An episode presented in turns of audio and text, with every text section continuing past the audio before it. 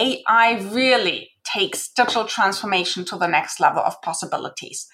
Looking at AI in an industrial environment, it can do so much. You can have that in your, your life cycle.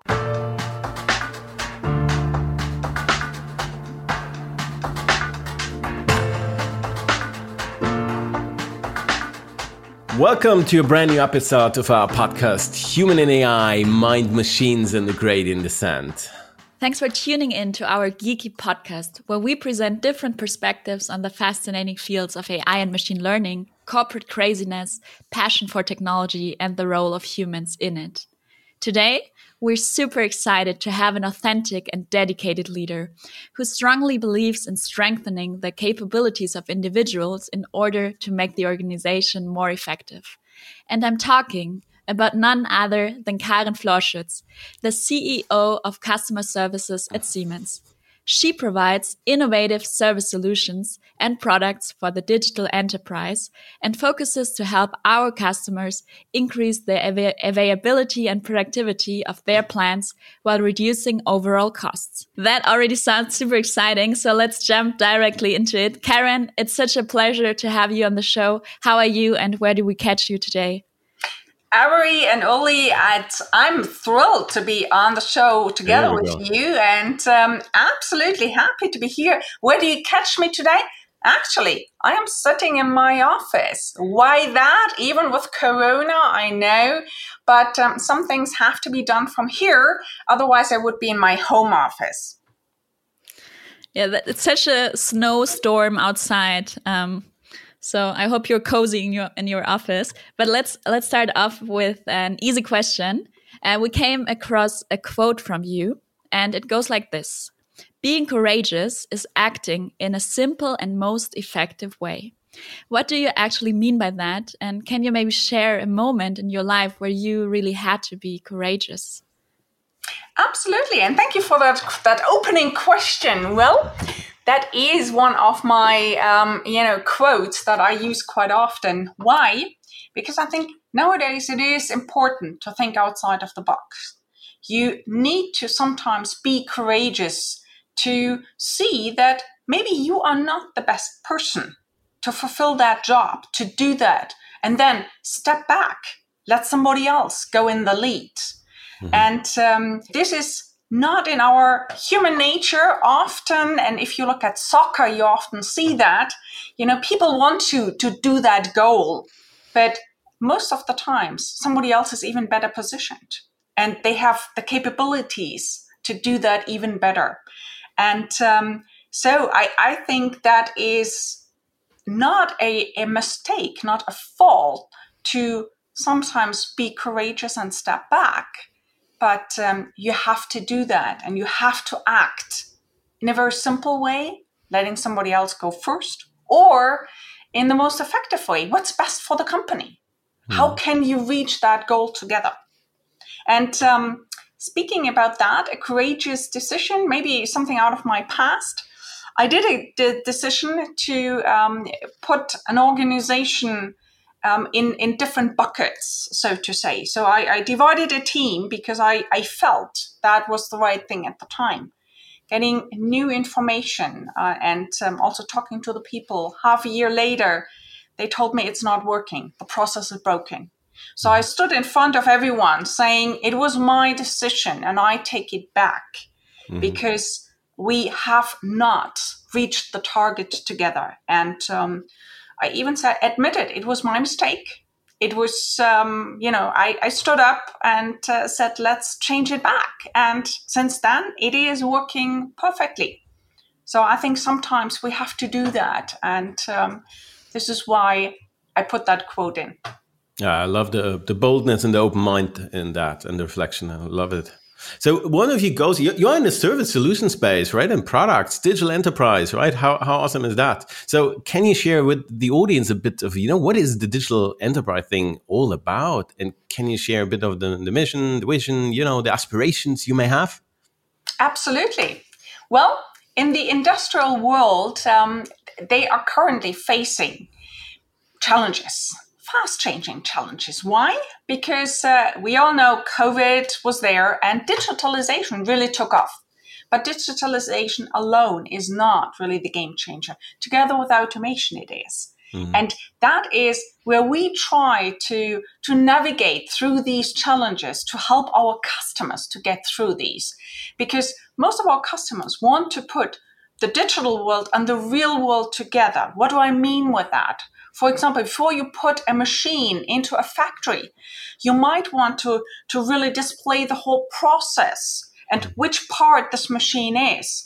And if you can do that by using a digital twin, um, mm-hmm. doing that on, on your computer up front, the simulation, you then do not have to, co- to, to pour concrete maybe in the wrong place. Mm-hmm. So you can actually simulate all that already. So the digital enterprise for me is really the vision of um, doing it doing everything you want to do later on already simulate it do it in the virtual world before you actually do it in the real world and by the way our customers are also because now with getting data out of the machines they have so many opportunities mm-hmm. and options we also need to think about our well our resources going forward and i mean resources in the sense of human beings but also resources like material and all of us are interested that our world will still exist in a couple of years. So sustainability is one of the, the parts that our customers are looking into and that they are driven by. So you need to have a way how you can make that that virtual into the real world, but with less resources, maybe less um, um, plastic, things like that. And um, also, what is really important to me is don't do it in a closed way. Mm-hmm. All our systems need to be open. We need to think about um, an ecosystem. Mm-hmm. Using one another's strengths. You asked about uh, my quote before, using other people's strengths to get the best out of that. And that for me is the industrial um, Internet of Things that all is combined. And as I said, um, sustainable future going forward for our customers is in there. I love it. It's full blown, right? And I guess that's also the full blown, the key strengths of an industrial player, right? Such as, you know, the, the Siemens family somehow, right? It's pushing, you know, you want to combine Absolutely. the physical and digital world. We do that on infrastructure level. We do that on industry, shop floor level. We do it on mobility level, um, you know, together with the partner. But I mean, that that's also a bit of you know in terms of tacky IT like uh, you know technology meets OT operational technology and in fact, it sounds like two different paradigms. In fact, it's also a bit of different mindsets, maybe also di- different language, right? Um, that we have when we talk to customer or when we talk maybe also to geeks and, and nerds, right, on both sides of the ocean, right? What, what's your view on the paradigm? How do we how do we bring those communities better together? I love your your picture about these uh, two people or two parts on the different side of the oceans. Absolutely, I think somebody who who grew up in the on the shop floor has mm-hmm. a different vocabulary, um, mm-hmm. addressing the, the, the same topics as somebody coming from the IT world. But these two worlds now meet.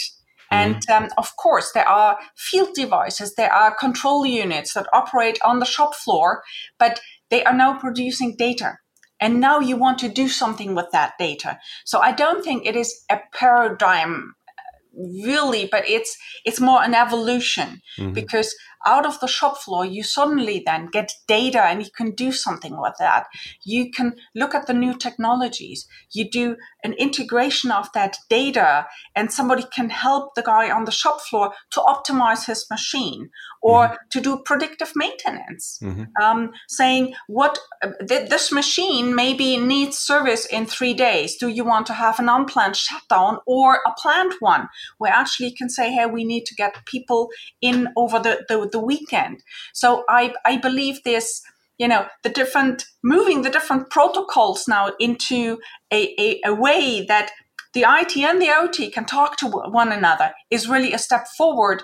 So um, I think there is a dictionary that was found for both p- parts of the, the different side of the ocean now to come together. that's, that's true, right? Maybe we are the, the, the ferry here, the, the ship um, moving on both sides. Uh, in, uh, but we're not only, you know, super passionate about, you know, IT and OT and, and, data integration, but also about, you know, AI and machine learning, obviously, as we are Geeky Podcast here. How do you see the role of AI currently in your organization? Can you share a couple of, you know, I guess, you know, it's hard to pick for you, but, you know, a couple of interesting use cases you maybe uh, are excited about? Absolutely. And Oli, I started already with um, saying predictive maintenance. Mm-hmm. I think AI really takes digital transformation to the next level of possibilities. Looking at AI in an industrial environment, it can do so much. You can have that in your, your life cycle over the whole plant, really to, to identify maybe where's a, a transporter bringing their product to, or where are they within the factory? Or as I said, how can you maybe optimize the power plant or the consumption in your plant mm-hmm. or having really this predictive maintenance is the machine maybe it needs some service some service to be done? Or is there maybe um, something wrong in the machine? And um, really doing a, a, scheduled shutdown instead of suddenly you know everything stops and you do not know where it is or also closed loop analytics, really to optimize also the flow within your factory, to optimize your outcome, to see which parts do I need to tweak. Or um, I love the example always when you train a machine learning part, you normally do either it's cats or dogs. Mm. But what if a mouse comes? So training that model the whole time that, you know, you have the five pieces of salami on your pizza and not six or seven because you mm-hmm. want on each slice of the, the um, pizza one salami slice. And I think with AI and machine learning, we are opting that so much and it's it's really taking off so i, I absolutely love it Oh yeah, but you, you mentioned already, right? Shaping and, and moving AI and machine learning on shop level is a is a different twist than you know consumer tech, I guess, right? Because you know we we have somehow different demands and the customers as well, right? Because they say like you know we got to Siemens and it should be hardened, it should be robust, it should be you know somehow industrial grade. What is for you industrial grade, and maybe associate to that, you know, uh, heard the term of trustworthy AI seems to play uh, play also a role here. Absolutely. And um, I think everyone of us can relate to Amazon. When you buy something on Amazon, you normally get people who bought this who are also interested in that and that. Well, if there is a mistake in the book, it will not threaten your life. Mm. Nevertheless, in an industrial environment, if the chemical that you, you want to put in, maybe a solvent, is in a different concentration, that can be life threatening. So AI needs to be very exact. The machine learning part needs to be industrial grade. So really on top of it. Mistakes cannot be tolerated because normally they always have consequences, fatal consequences, or maybe an explosion will happen. So there you have to be really on top of it. So where in a private setting, we would say, okay, hey, maybe a small mistake did happen and the wrong book was shipped. In the case of maybe vaccination, if the wrong vaccine is shipped, that can be fatal. Mm. So that is for me really the difference. And there we need to be really the ones that are providing AI or industrial grade AI really to our customers. Otherwise, um, customers will not accept that. Mm-hmm. True.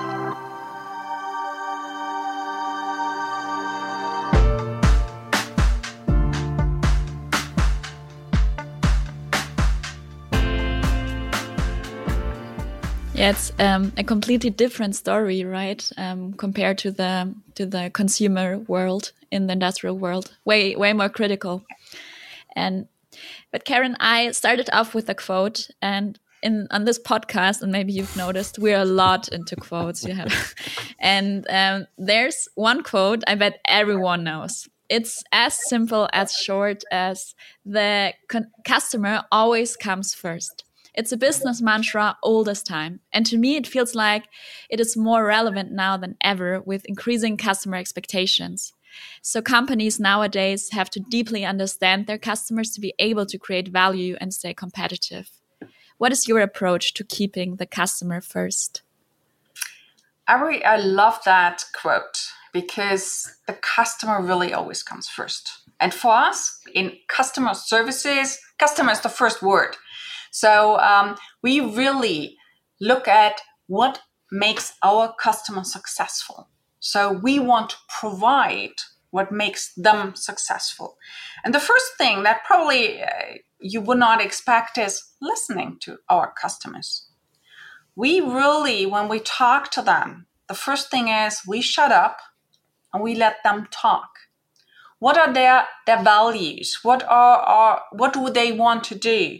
What is uh, hindering them maybe to even be more successful or more efficient? And um, really, we want to understand how we can provide the best solution or the best um, maybe ideas to our customers, to their needs, to solve whatever um, topic they might have. And we do that normally in a, in a customer co creation. So, really sitting down with them, and we have developed a, something called um, value hacker because it is really to, to hack into and, and, and see what is the value for the customer. And that drives us. So customer always comes first. Absolutely. And not making our customers happy is not an option for us. True, right? And I think yeah, the Value Hacker Initiative is awesome, right? It's it's from the Nordics. I've I've, I've, had the honor to you know to, to be, be there around with the folks there. So that's that's super nice and super super nice spirit as well. But so if you look a bit back the last years, co-creation was somehow the you know the the mantra, let's say, right? It's like hey, you know, do it you know together with the customers, together with the businesses, and build prototypes, maybe together, yeah, co co create a certain solution. And it somehow I have the feeling it it changes a bit from or moves further, even more closer from you know co co-creation, co-prototyping to actually co-exploration. So co-innovating, you know, together finding innovation parts, not only building things together, but actually, you know, building new things together and also innovating new things together. And that means, you know, we're moving somehow from a co-creation standpoint to a co-exploration point, right? Is how do you see that trend? Absolutely. Um, you're absolutely right. And since you spoke about the Nordics, we have a great example where we really did a co creation with the customer. And that was um, Raisioaqua. It's a Finnish feed, fish feed producer.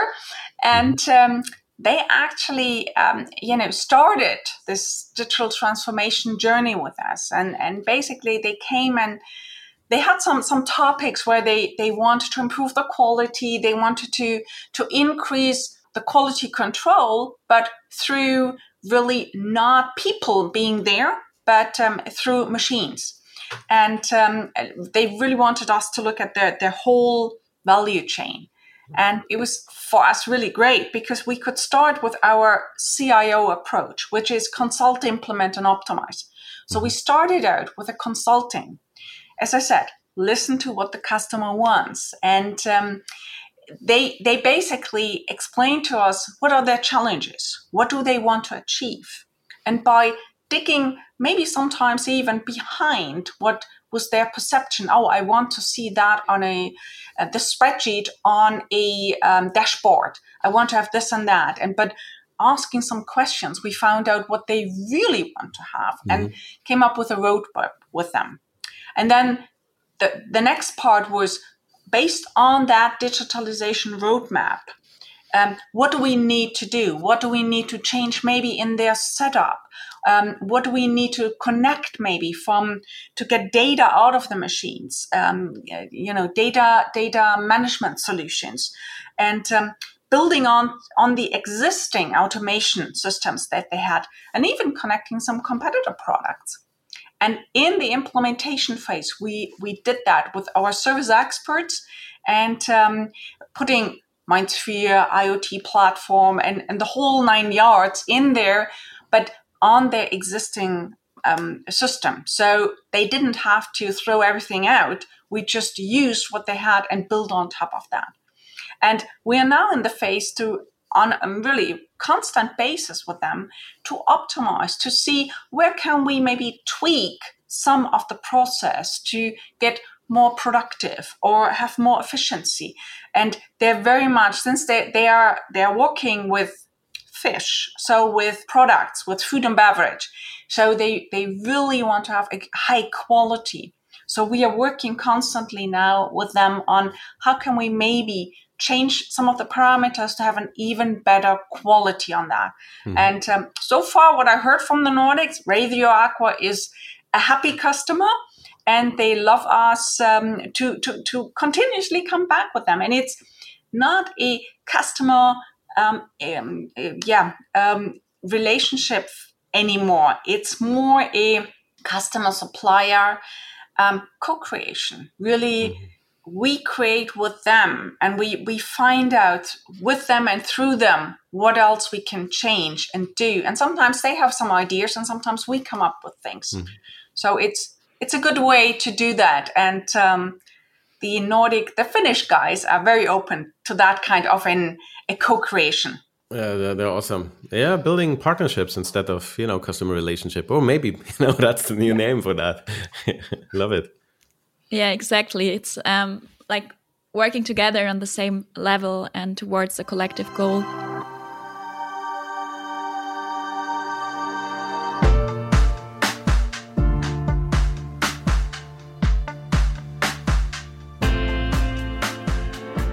What we often encounter also in the field of AI is that we explore a lot. We put a lot of time um, into the exploration. We build early prototypes, proof of concepts. But in the end, it's often very difficult to scale those proofs effectively. So, from your perspective, what are the biggest obstacles that are holding AI back from really becoming productive? Can you share some best practices there?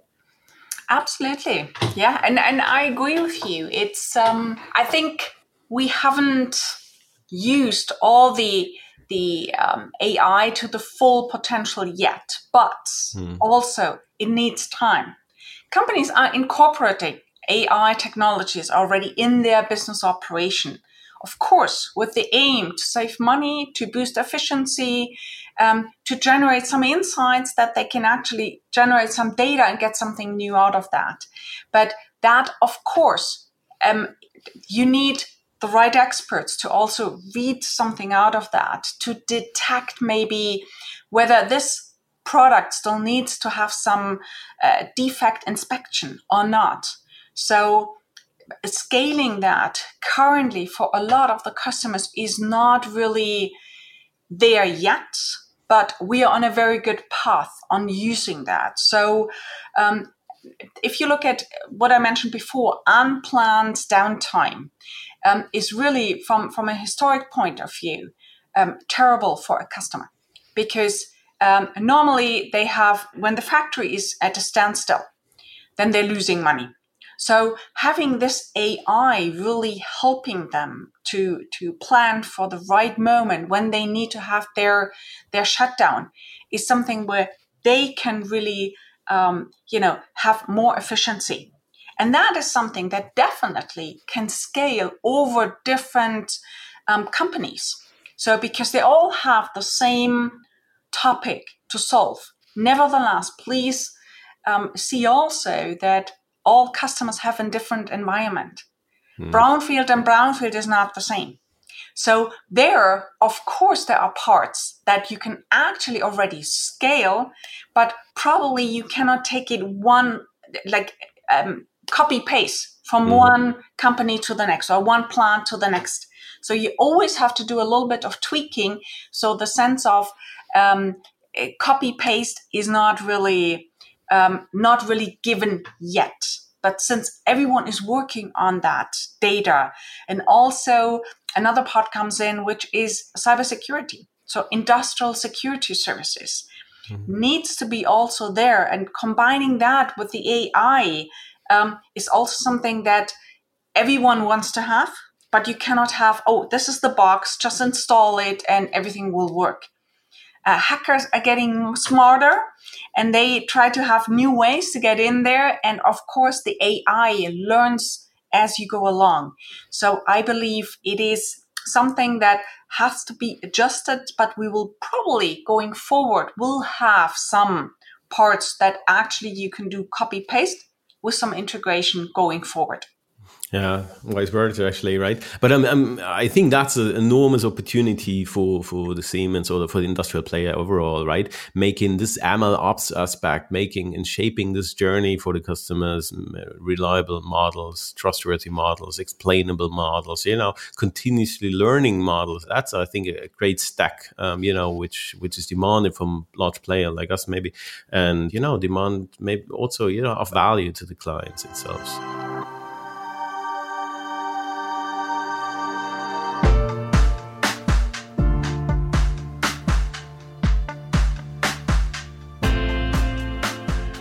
But speaking of, of, of, partners and clients, right? I think, you know, there's a term, I think, from Merantix, uh, there is uh, like, you know, ecosystem is the new strategy. And in terms of, you know, speed and scale demands collaboration with a lot of partners, right? And especially, in, I guess, in additional in AI space, right? Uh, this goes cross boundaries, cross regions, cross corporates, right? And it plays more and more role. Can you bit elaborate? Do you know what's your strategy mission or, you know, the role of, you know, the ecosystem or let's say the partnerships in the digital enterprise space on AI space from your side?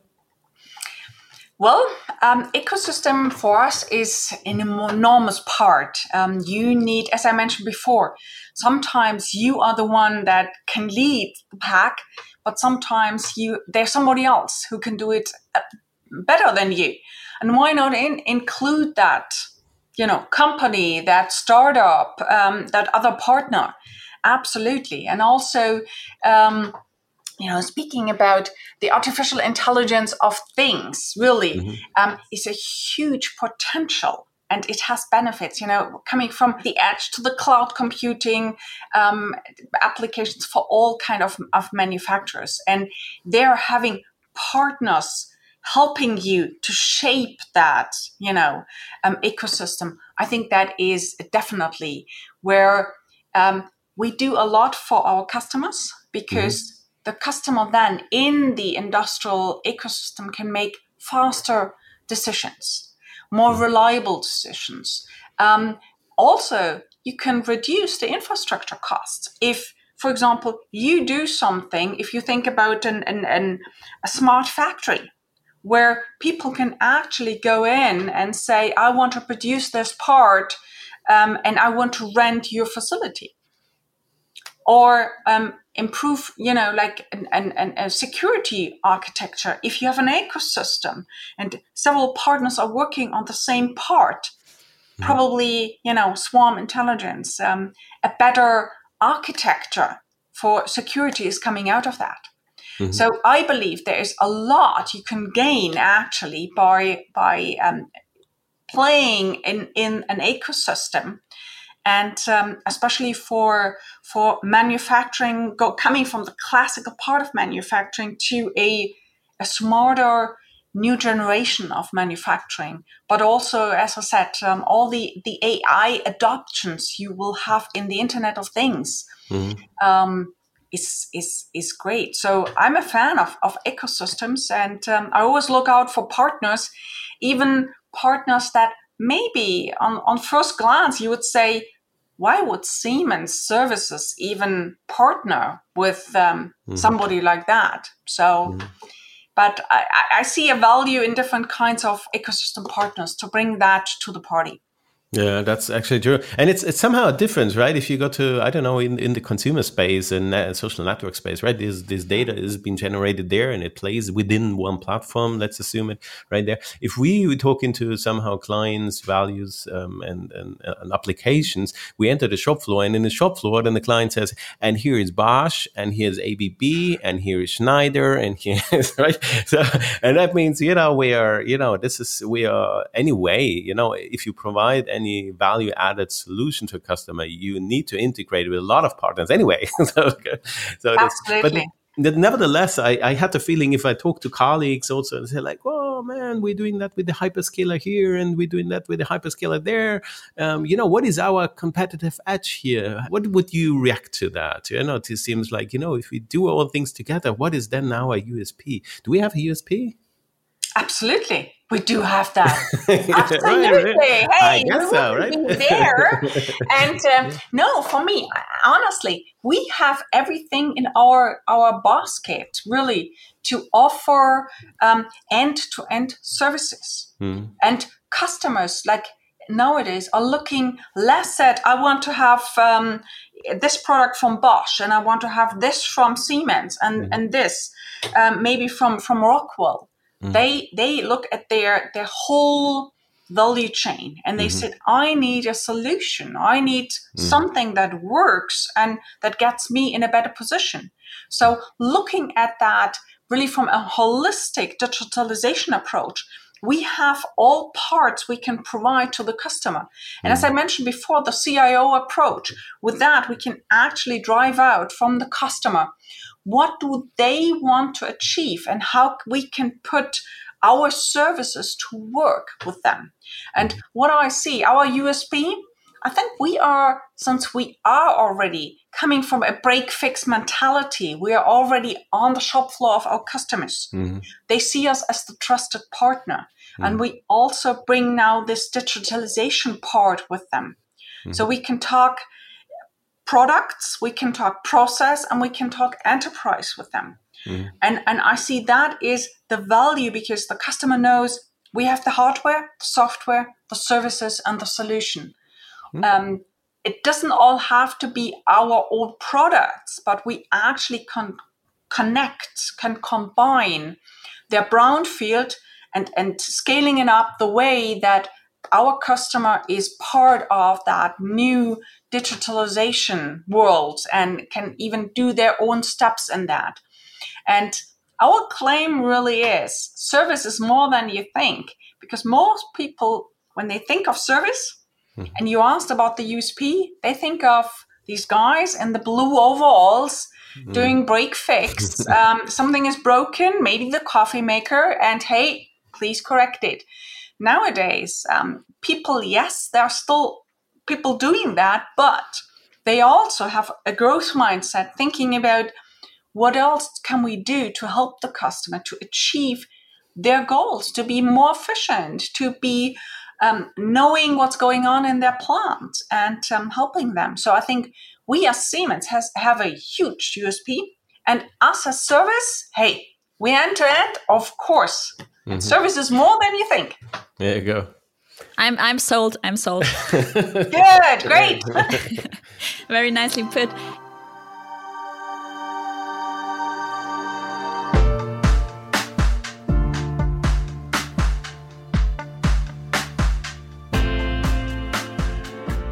And what you also just mentioned was that um, our customers um, really see us as a trusted partner. And I feel like customers are getting increasingly more sensitive and aware about their data. And a lot of regulations also only underline that, like the EU's GDPR. And um, so they push for higher data privacy standards. And how do you deal with this issue of data privacy in the area of customer services? Is it somehow a limiting factor that blocks data driven insights, or can you leverage it to position us as a trusted player in the market? Um, Avery, that's a very good question. And honestly, um, there's often the fear from customers. Um, if I connect now my facility to a cloud or um, to the internet, whatever that is, um, hackers can get in and they can steal my secret recipe.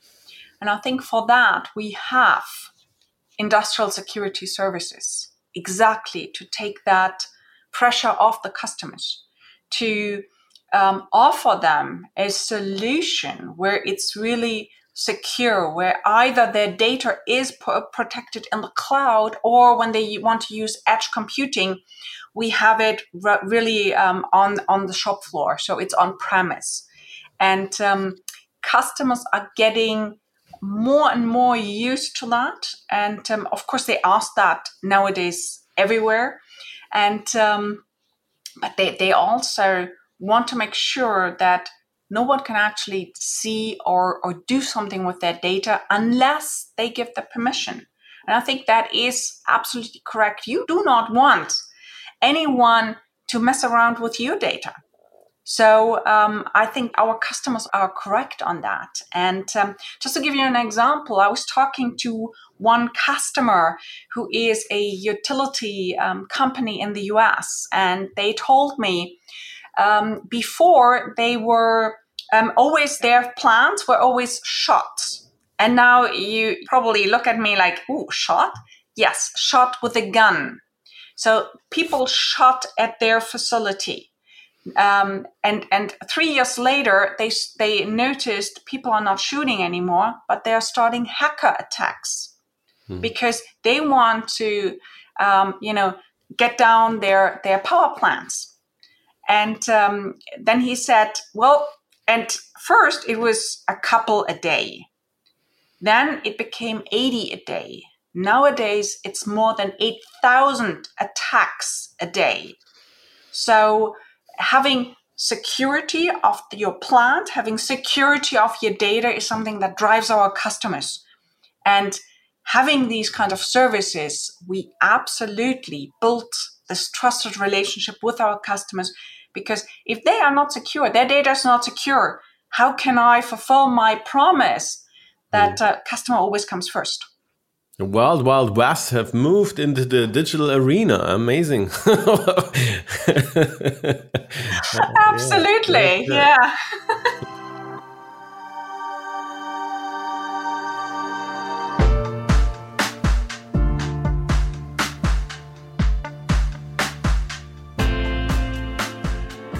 We now talked a lot about customers, of course, about Siemens, but now we also want to find out more about you because um, you held various leadership positions in different departments for several years. And for us, and I also guess for the audience, it would be highly interesting to know from a power woman, from a very inspiring woman like you are, what really makes good leadership and what distinguishes management alone from authentic and inspiring leadership. First of all, I think um, a, a good leader needs to enjoy working with people. If you don't like people, from my point of view, you're not a good leader. You need to be authentic. I believe you need to be approachable mm. and you need to shape a vision. You need to, to be able to come up and say, that's the North Star and, and make it as vivid as uh, possible. You don't need to know how to get to the North Star yet, but work with your, your, your people on that. Um, I believe you need to have a growth mindset, not just thinking always in one direction, but really open your mind outside of the box. And you need to empower people. As I mentioned before, sometimes maybe one of my staff is even better positioned than me or has more knowledge. So who am I then always to say I need to be the front runner? No. Empowering people, donate talent to other parts of the organization. I think that is what makes a great leadership. Yeah, that's awesome. Let other people shine, right? Is the, the secret sauce uh, somehow. Yeah right? But if you if you look back right it's it's somehow easy not not easy said right? It's a continuous change or we are in there. But if you look back in, in the early days maybe student level or you know early professional level um, is there any advice you would have heard you would love to have heard or known before right? Um, um, in in terms of you know that would that would be helpful. Maybe that can be also shared with the other folks because sometimes you know if you join a large organization, you have this politics, you have this you know stuff going on, you have this push and pull, and sometimes it's it's getting complicated. So it's you know sometimes it's it's ain't easy pushing innovation in large organizations, right? Any any good advices you would have heard back in the days? Absolutely. I think um, one thing definitely is believe in your ideas. If you believe this is the right thing, then talk to people, build relationships, build, I always say, build bridges, not walls. So try to to find people that also have the same thoughts and ideas. So absolutely. And for me, one thing um, that I heard while I was um, still a student, um, I was working for a company and um, or I did a project with a company, and the the owner of the company said to me, "Karen, if you have to do a presentation in front of a large audience." just imagine them them all of them in their bathing suits because then they all look the same and you will not be afraid mm-hmm. so um, doing that just gets you a little bit of a laughter and then you will rock the show there you go that's why you're now comfortable, but I'm I'm super well dressed. You see me in a video, right? Just kidding. And and you rocked this show for sure. It's been such a pleasure. Time was flying with you. Thanks so much for sharing all your insights and experiences with us. But before we finish this episode, we want to play authentic autocomplete with you. That's our final game. Um, so I will just give you a couple of sentence starters, and you will have to finish. Karen, are you ready? Absolutely. Let's go. Perfect. So let's start off with an easy one. Siemens is the greatest company. Bam. Beautiful. Technology with purpose is for me to deliver solutions that not only address the customer's challenges but also serve for a sustainable future. That's a nice nice crisp version of it. Thanks. Customer services is is going to be the place to be to work because we look at the customers' topics going forward. You're really good at this game. My favorite ice cream is chocolate chip cookie dough. Oh, I love it. Oh. nice. the best advice I was ever given was if it's no fun, why do it? Yeah. Totally agree. And last but not least, if I could change one thing in the world immediately, it would be? I would definitely get rid of COVID. Yeah, oh, that's, yes. that's true. Here we go. Oh, hopefully, we'll we'll reach an end, or let's say reach an, a next normal uh, soon. Karen, thanks so much for being you know with us and being so open and and passionate, empathic, and sharing and spending this. You know, I know you're busy, busy person, busy talent here, and though we highly appreciate your time here. Thanks very much. Thank you, guys. It was a real pleasure.